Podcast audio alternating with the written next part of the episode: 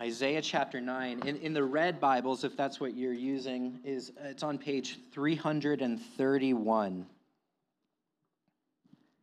331. We're continuing our Advent series that we're calling Story of Hope. And in this series, we're looking at the book of Isaiah and uh, seeing how, how, how he, as a prophet of the Lord, speaks this word of hope to God's people. And he was commissioned by God to bring this message of hope to the people of Israel and Judah. You see, at this time in the history of God's people, King David has already sat on the throne under what is known as the golden age of Israel. And his son, King Solomon, after him likewise sat on the throne. But then after Solomon died, the kingdom of Israel split in two. And Solomon's brothers fought for the throne and separated them into the northern empire, uh, which we read is called Israel, and the southern empire, which we know as Judah. And uh, it's in that context that Isaiah 9 comes to us, because this is a word of prophecy spoken to the people in the northern empire, the people of Israel. Um, they are facing this approaching army of the Assyrians who uh, are going to come and destroy them unless they repent. But we know from history that they don't. And Assyria does come and he wipes them out. And so it's in the midst of that context that we read Isaiah 9 and uh, we hear about this hope for peace. So let's read the first seven verses together. But there will be no gloom for her who is in anguish. In the former time, he did he brought into contempt the land of Zebulun and the land of Naphtali. But in the latter time, he has made glorious the way of the sea, the land beyond the Jordan, the Galilee of the nations. The people who walked in darkness have seen a great light. Those who dwelt in the land of deep darkness, on them has light shone. You have multiplied the nation, you have increased its joy.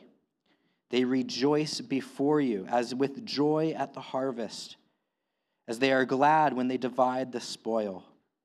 For the yoke of his burden and the staff of his shoulder and the rod of his oppressor you have broken as on the day of Midian. For every boot of the tramping warrior in battle tumult, and every garment rolled in blood will be burned as fuel for the fire. For to us a child is born, to us a son is given, and the government shall be upon his shoulder, and his name shall be called Wonderful Counselor, Mighty God, Everlasting Father, Prince of Peace.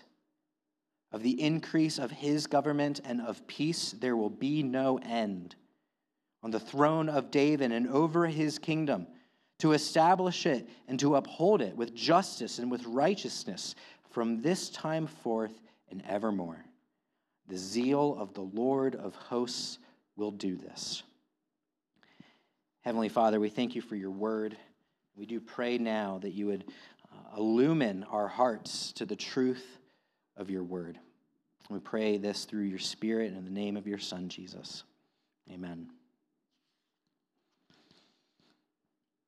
In the Gospel of Luke, when the angel comes to meet Mary and tells her that she's going to conceive and bear a child, he tells her that this child is going to uh, be called the Son of the Most High, and that he will occupy the king of the king, uh, the throne of King David, and that he will reign forever, that his kingdom will have no end.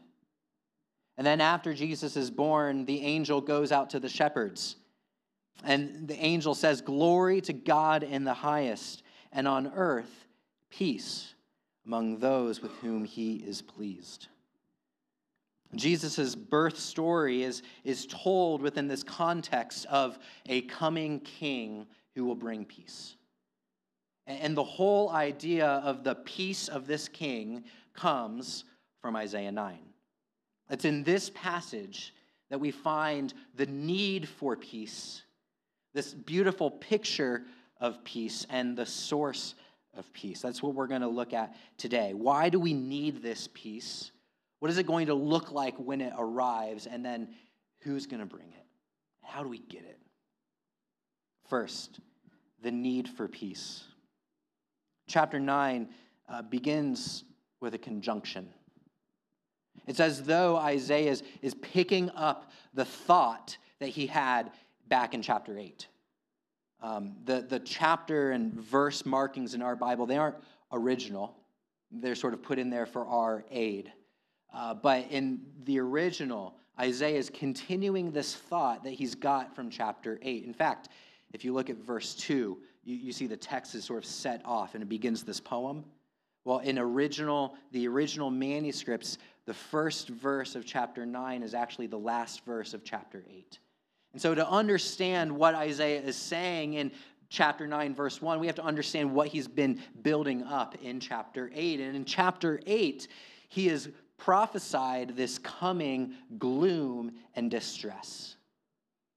He actually says in verse 8, uh, 17 of chapter 8, if you're in your Bible, you can look, that the Lord has hid his face from his people. He's turned his back against his people. This is what Isaiah says in verse 2 of chapter 9 that the people are walking in darkness that they're dwelling in deep darkness it's not some you know cosmic shadow cloud that's covered the sun he's talking about this moral and spiritual description of the people in the northern empire the lord has turned his face away from them. They're in darkness. You have to ask why. Why would the Lord turn his face away from his people? We need to know that in the northern empire, after King Solomon died and one of his sons stepped into the throne, and then after him, throne after throne, in the northern empire, there was never a good king. If you look at 1st and 2nd Kings, which are books that chronicle the, the history of Israel and the life of these kings. Every time that a new king sits in the throne in the northern empire, we read this. And so King so and so did what was evil in the sight of God and led Israel into great sin. Every time, every king that came to Israel did what was evil in the sight of the Lord and led the people into sin. There was no good king in Israel.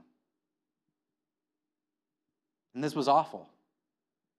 Because it was, it was the role of the king to represent God to the people.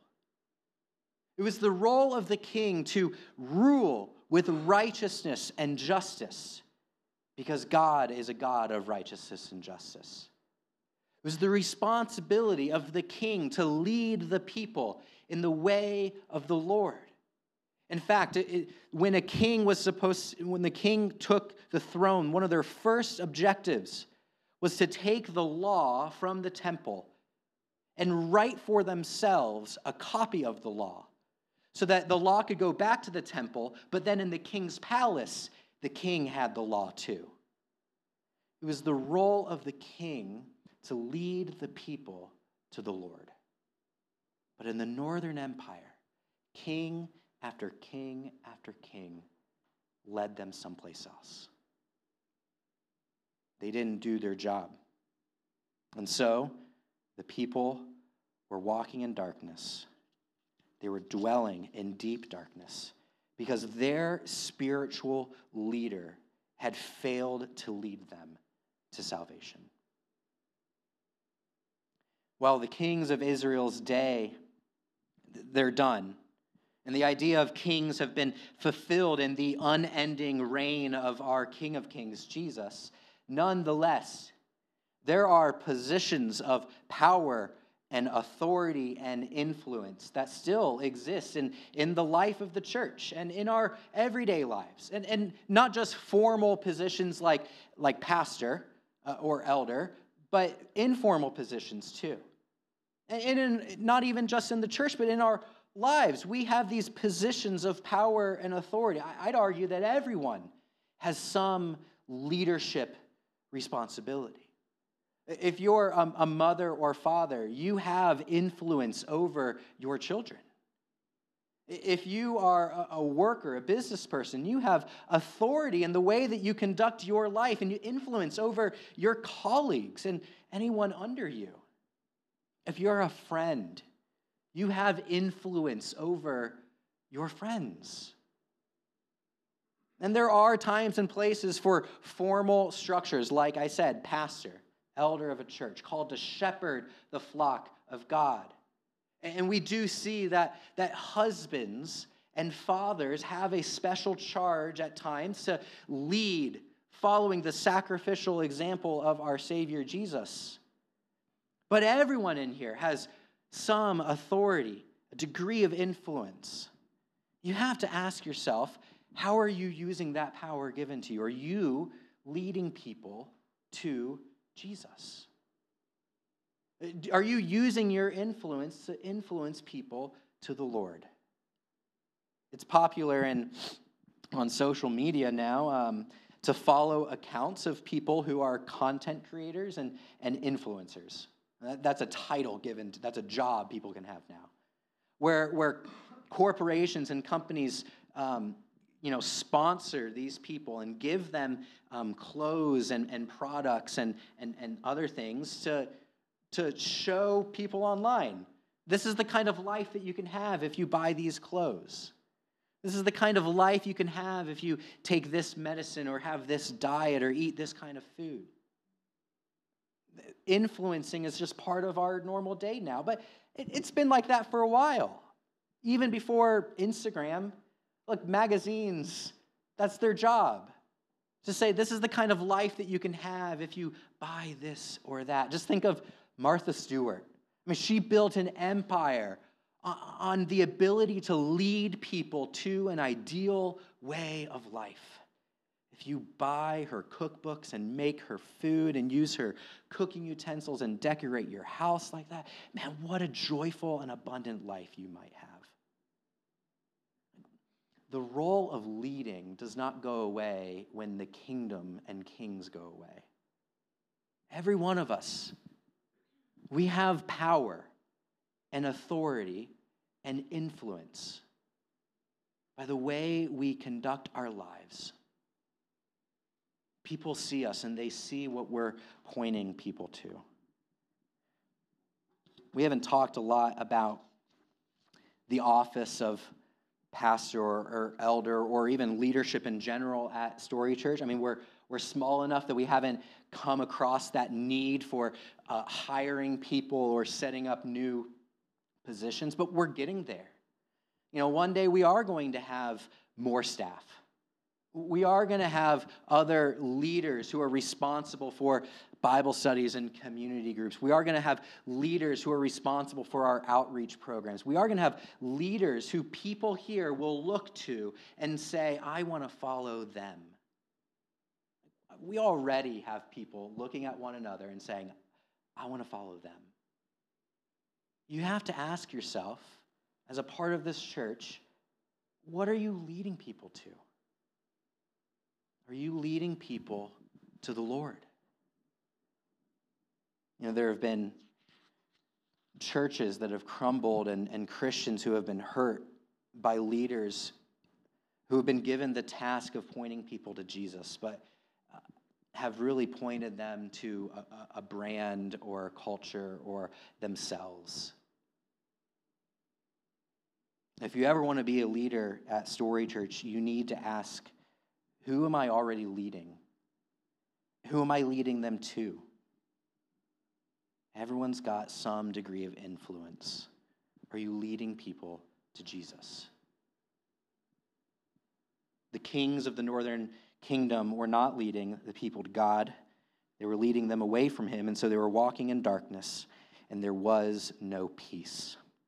That's why we need peace. We need a new king. What does that look like? What is it going to look like when Isaiah's prophecy comes true? and, and, and then peace comes to the people. What is the picture that Isaiah paints for us? When I think about peace, and maybe you do too, I think of peace as sort of the absence of war. We, we even talk about like epics of history in those terms. You know, nations go through seasons of wartime and peacetime. They're sort of opposites of one another. And certainly the absence of war is part of it. Verse 5 describes that the, the boots of the armies and the garments that have been rolled in blood, they'll be used for fuel for the fire. War is going to be done away with when this peace comes. But we see that biblically, peace is far more than just the absence of strife. It's far more than just the absence of war. We see in verse 3 that peace looks like this experience of abundant joy Isaiah says, You have multiplied the nation, you have increased its joy. They rejoice over you with the joy at the harvest. They are glad when they divide the spoil. This is a picture of abundance, a picture of plenty. It's joy, not fear. Imagine the, the fear that the Northern Empire might have been feeling at this time. Like they know that Assyria is going to come and wipe them out. And so they're, they're worried. I mean, they're going to see family and friends and communities wiped out. Their names and legacies are going to be done away with. I mean, the, it says the harvest was, they, would have been concerned that the armies would have come in and wiped out their fields and their storehouses. I mean, just think about like their economy would collapse, their businesses would be over with. And the armies would march through and, and steal and plunder and take away. But rather than experience this fear, Isaiah says, when this peace comes, you will have joy. You are not going to decrease, you are going to multiply. You're scared that your harvest is going to be small. No, you're going to be joyful and abundant in your harvest. You're not going to be divided as spoil. You will rejoice at the spoils that you have. Yes, this is a picture of abundant joy. But the joy is not in those things. The joy is before the Lord. That's what is their real source of joy. It's joy not in the things themselves, but in the God who is going to give it to them. Real joy, real lasting joy does not come in acquiring things and materials and acclaims from people. Those things fail us, they fade away. I mean, I, am 31. I, I, don't have the looks that I once had. Uh, I don't have, uh, you know, m- the money I have in my bank account, it, it comes and goes. You know, popularity and fame and prestige, that, that can go away like an instant in today's world. These things that we try to seek after and find joy in, they could be gone. But real joy that comes from this real peace is joy in the Lord who provides. But this picture of peace is not just joy, and it's not just the absence of war.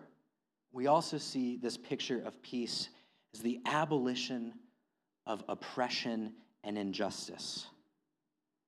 Isaiah says, The yoke of his burden, the staff of his shoulders, the rod of the oppressed, they will be broken.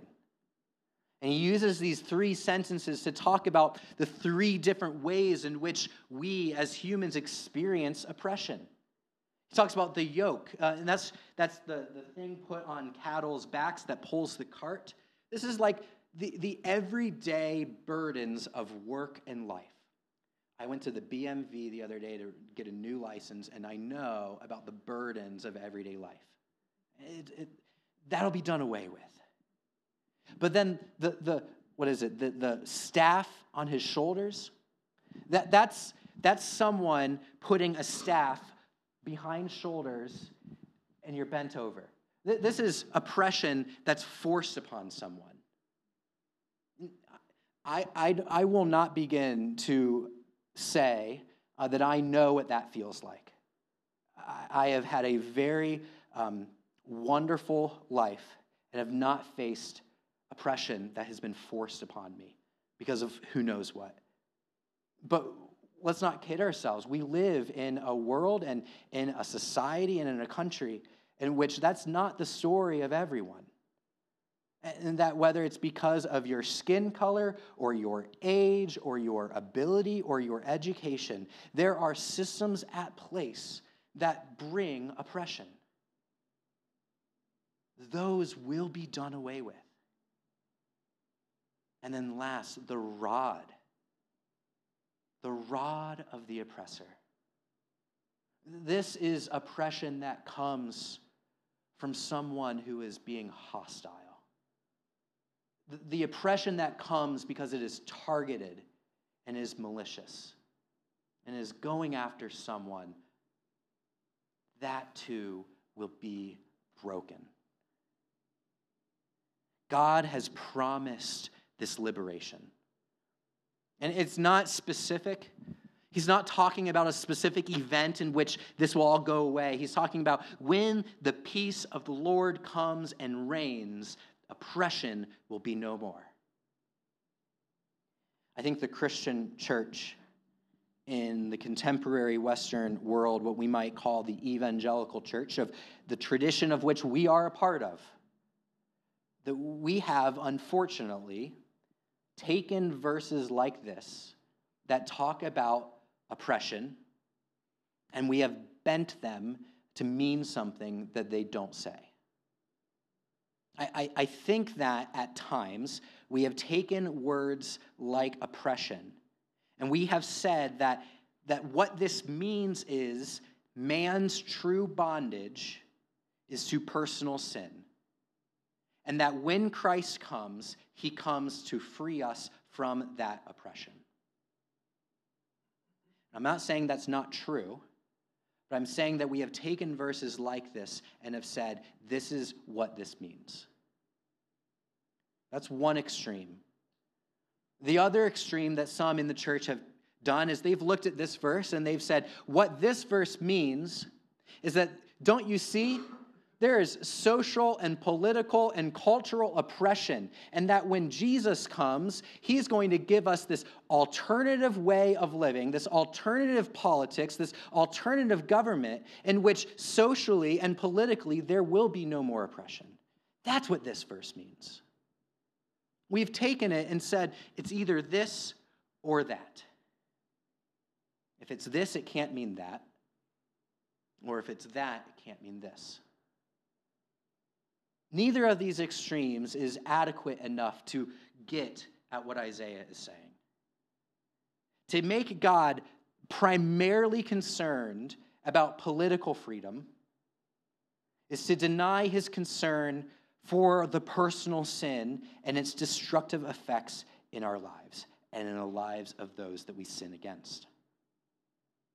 But to make primary and, exclusive our personal sin is to have too small a scope uh, of both the ramifications of sin in this world and what God is doing about it. Because if we make this exclusively about personal sin, then what we are saying is sin only affects me, only affects people. But we know from the story of the Bible that sin works its way into our society and it corrupts and it breaks down.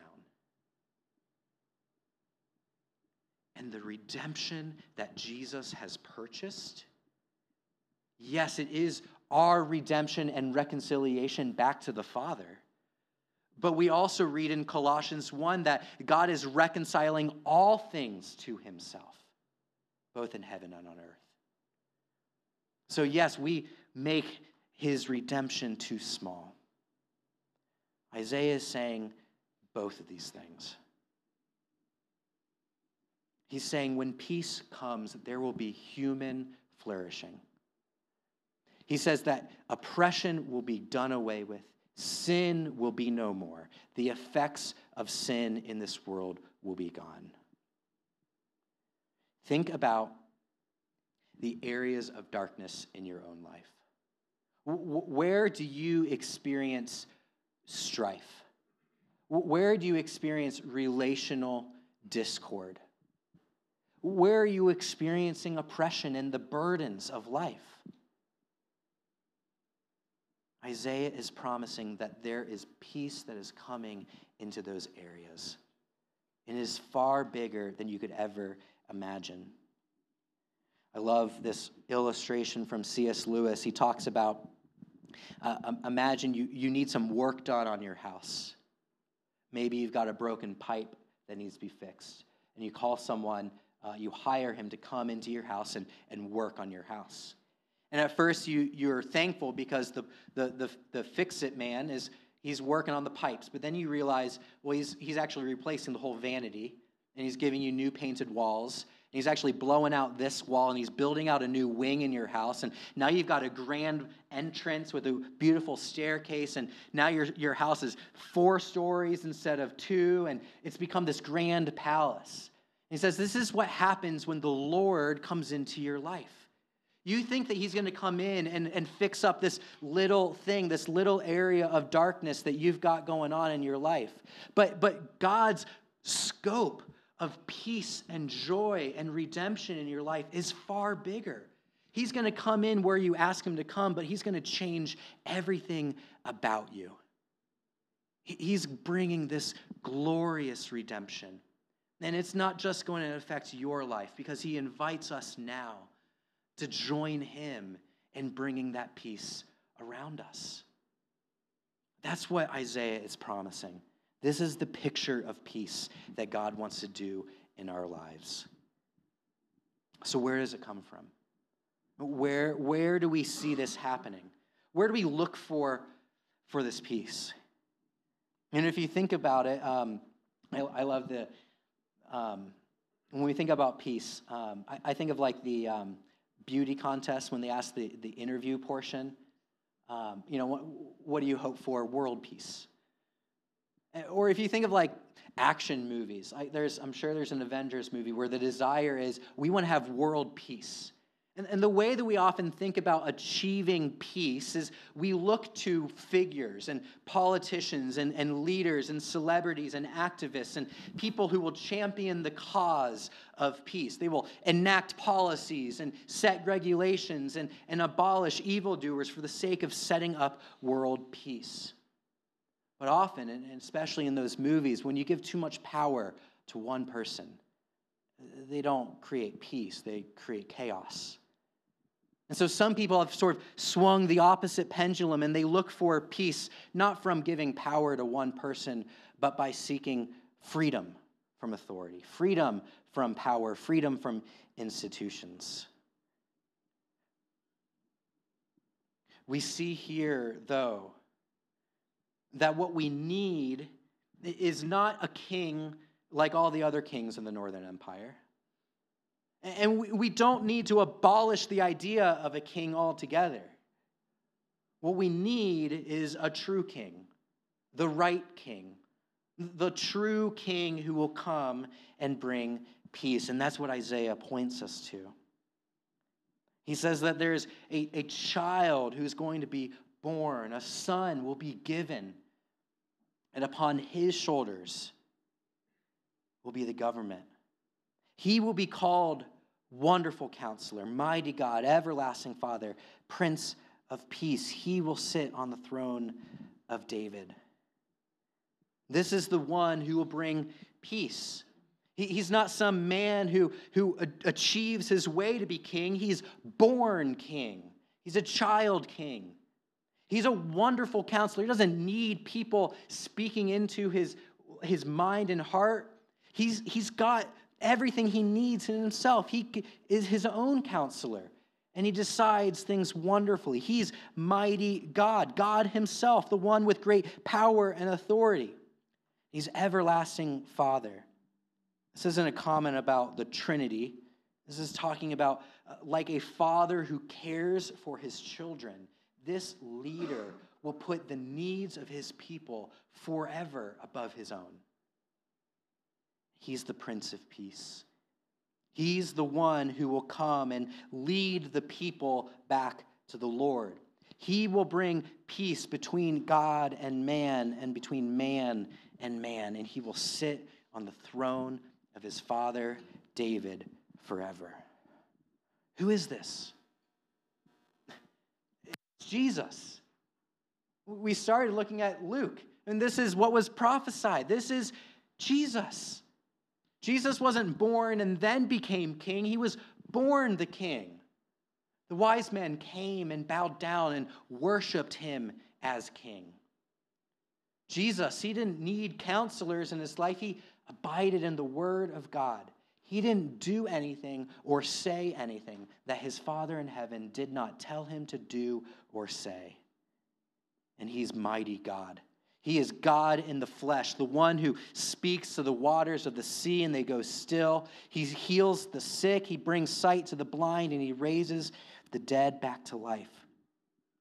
He's the everlasting Father, always putting the needs of his people ahead of his own to the point of dying on the cross in their place.